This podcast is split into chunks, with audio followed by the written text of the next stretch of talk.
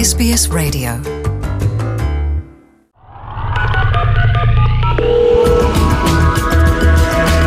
ሀገርኛ ሪፖርት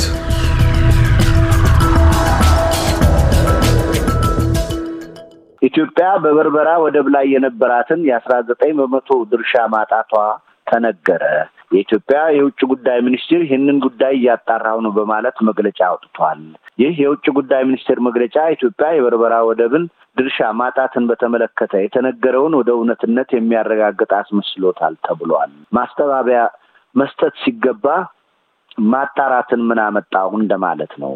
በሌላም በኩል ኢትዮጵያ ድርሻዋን ለማጣት የተገደደችበት ምክንያትም ተገልጿል። ከእነዚህ ምክንያቶች ዋናው ኢትዮጵያ ከሶማሌላንድ የወሰደችውን የአስራ ዘጠኝ በመቶ ድርሻ ያጣችው በዚህ ወደብ ላይ ማሟላት የሚገባትን ሳታሟላ በመቅረቷ ነው ተብሏል። ይህም ለወደብ ግንባታ የሚጠበቅባትን የገንዘብ መዋጮ ለመክፈል ባለመቻሉ የባለቤትነት መብቷን አስነጥቋታል ተብሏል። የበርበራ ወደብ ሀምሳ አንድ በመቶ ድርሻ በአረብ ኤሚሬትስ ዓለም አቀፍ የሎጂስቲክ ተቋም ዲፒ ወርልድ ሲሆን ሰላሳ በመቶ ደግሞ በራሷ በባለቤቷ በሶማሌላንድ የተያዘ ነው። ቀሪው አስራ ዘጠኝ በመቶ ደግሞ በዚህ ወደብ ከቅርብ ርቀት ግንባር ቀደም ተጠቃሚዋ የኢትዮጵያ ድርሻ ነው ተብሎ መደልደሉ የሚታወስ ነው። በዚህ ድልድል መሰረት የመጀመሪያው ዙር የበርበራ ማስፋፊያ የኮንቴነር ተርሚናል የኢትዮጵያ መንግስት ከፍተኛ ባለስልጣናት ተገኝተው የማስፋፊያ ፕሮጀክቱን ማስጀመራቸው የሚታወስ ነው። ይህ አምስት መቶ ሺህ ኮንቴነሮችን የመያዝ አቅም ያለው እና በአመት አንድ ሚሊዮን ኮንቴነሮችን ማስተናገድ የሚችል እንደሆነ በወቅቱ መነገሩ የሚታወስ ነው። ስምምነቱን መከታ በማድረግ ከአምና ሰኔ ወር በኋላ ሁለት የኢትዮጵያ መርከቦች በበርበራ ወደብ ላይ እቃዎቻቸውን ማራገጣቸውን በወቅቱ መነገሩ አይዘነጋም። ከዚህ በኋላ ኢትዮጵያ በበርበራ ወደብ ላይ ያላትን የአስራ ዘጠኝ ድርሻ አታለች ተብሎ የተነገረውን ዜና የኢትዮጵያ መንግስት ገና እያጣራ መሆኑ ተነግሯል። የትግራይ ክልል ቴሌቪዥን ጣቢያ አምስት ጋዜጠኞች ከጠላት ጋር ተባብራቸዋል በሚል ጥርጣሬ በቁጥጥር ስር መዋላቸውን የደረሰን ዜና አመለከተ። የደረሰን ዜና ጨምሮ እንዳመለከተው የታሰሩት ጋዜጠኞች አንደኛ ተሾመ ጠመሃል፣ ሁለተኛ ምስጋና ስዩም፣ ሶስተኛ ዳዊት መኮንን፣ አራተኛ ሀሰን አለፎም አምስተኛ ሚካኤል ገሰሰ መሆናቸውን በስም በመዘርዘር አስታውቋል። ከእነዚህ መካከልም ለአሜሪካ ድምፅም ዘግበዋል የሚል ክስ እንደቀረበባቸውም ለማወቅ ተችሏል። የአሜሪካን ድምፅ ሬዲዮ ጣቢያም ጋዜጠኞቹ ለጤንነታቸው አስጊ በሆነ አኳኋን ንጽህናው ባልተጠበቀ እስር ቤት መታሰራቸውን ጠቁመዋል። ጋዜጠኞቹ ለእስር የተዳረጉት የፌዴራል መንግስት ትግራይም በተቆጣጠረ ወቅት እንደነበር የአሜሪካን ድምፅ ሬዲዮ ጣቢያ ዘግቧል። በጉዳዩ ላይ የክልሉ አቃቤ ሕግ በበኩሉ ጋዜጠኞቹ የታሰሩት ከሙያቸው ጋር በተያያዘ ሳይሆን በፈጸሙት ድርጊት ተጠርጥረው ነው በማለት ገልጾታል። አቃቤ ሕግ እነሱ ብቻ ሳይሆኑ በቴሌቪዥን ጣቢያ የሚሰሩ የነበሩ የድጋፍ ሰጪ ሰራተኞችን በወንጀል ተጠርጥረው ታስረዋል በማለትም ጨምሮ ገልጸዋል። በሶማሌ ብሔራዊ ክልልና በኦሮሚያ አዋሳኝ አካባቢዎች አልሸባብ ሲያደርጋቸው የነበሩ እንቅስቃሴዎችን እንዲሁም ከሸኔ ጋር ያደረጋቸው የትስስር መፍጠር እንቅስቃሴ የጸጥታ አካላት በተጠና መልኩ ማክሸፋቸውን የመንግስት ኮሚኒኬሽን አገልግሎት አስታወቀ። መስሪያ ቤቱ ባወጣው መግለጫ እንዳስታወቀው ባለፈው አንድ ወር በሁሉም ክልሎች የተከናወኑ የጸጥታ ማስከበር ተግባራት ውጤት እያመጡ መሆኑን አመልክተዋል። መስሪያ ቤቱ በሀገሪቱ ደህንነት ላይ አደጋ ደቅነው የነበሩ እንደ ሸኔ፣ ህወሀት እና አልሸባብን ከድርጊታቸው የሚገታ መጠነ ሰፊ እርምጃ መውሰዱን ጠቁመዋል።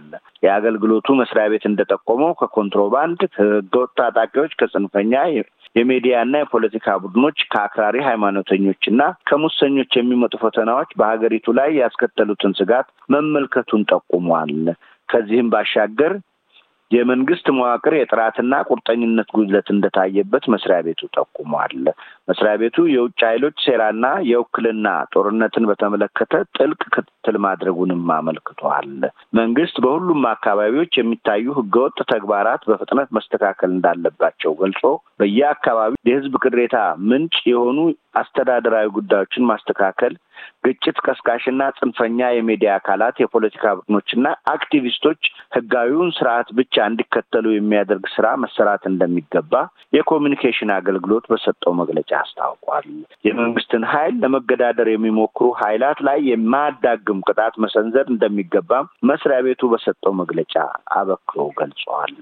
በቀጣዩ ዓመት የአካባቢ ምርጫ ለማድረግ በማሰብ በአጠቃላይ ስድስት ነጥብ ዘጠኝ አራት ቢሊዮን ብር በጀት የምርጫ ቦርድ ቢጠይቅም መንግስት ሁለት መቶ አስራ አራት ሚሊዮን ብር ብቻ በጀት እንደያዘለት በማስታወቁ ምርጫው በተያያዘለት እቅድ መሰረት ለማከናወን እንደሚያስቸግር የምርጫ ቦርድ በሰጠው መግለጫ አስታውቋል።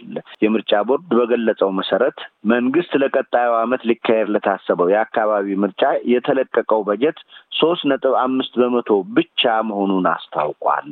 ምርጫ ቦርድ በመጪው ዓመት የአካባቢ ምርጫ ለማካሄድ አቅዶ የነበረው በስምንት መቶ አርባ ሰባት ወረዳዎች አንድ መቶ ሰባ ሁለት ከተሞች አስራ አንድ ክፍላተ ከተሞች ሰባ አምስት ዞኖች እና ሀምሳ ስድስት ሺ ሶስት መቶ ሰባ ሶስት ምርጫ ጣቢያዎች ነው። በዚህ ምርጫ አርባ አራት ነጥብ አራት ሚሊዮን መራጮች ይሳተፋሉ የሚል ቦርዱ ግምት እንደነበረው ገልጸዋል።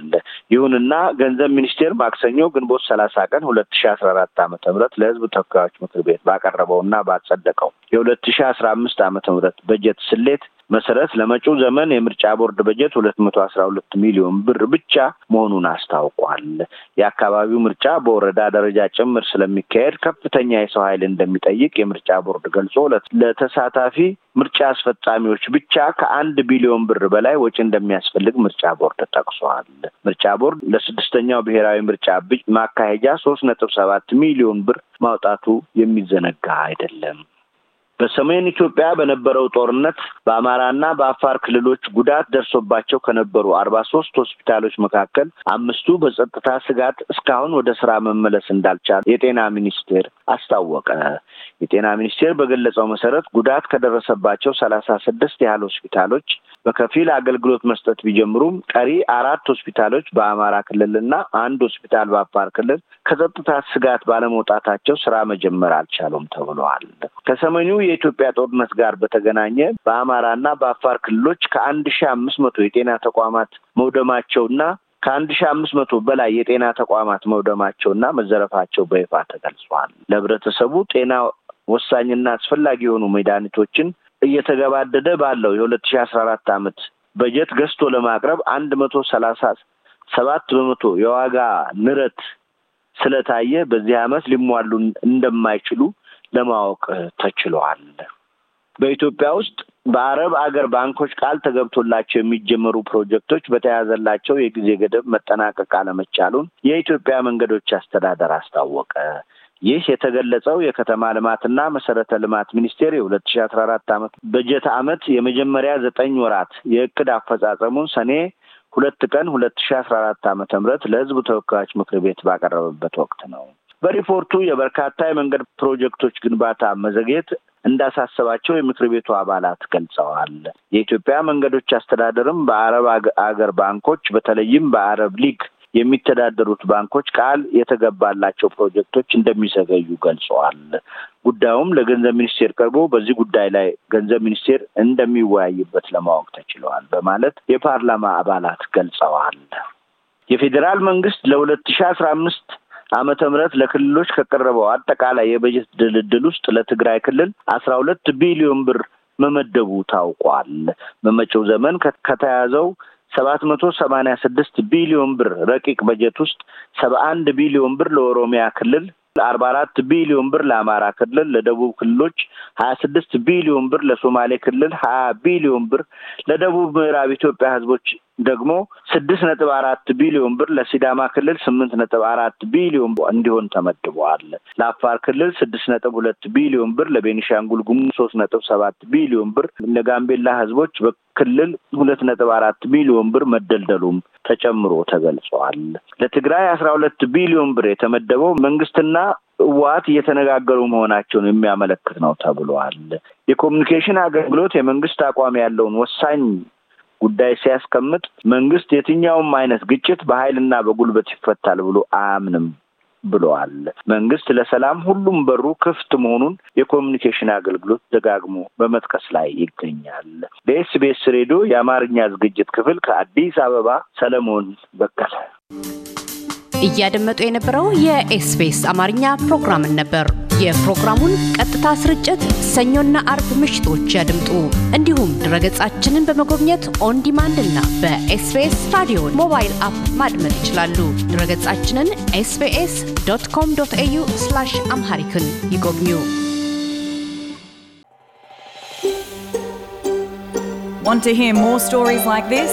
Listen on Apple Podcasts, Google Podcasts, Spotify, or wherever you get your podcasts from.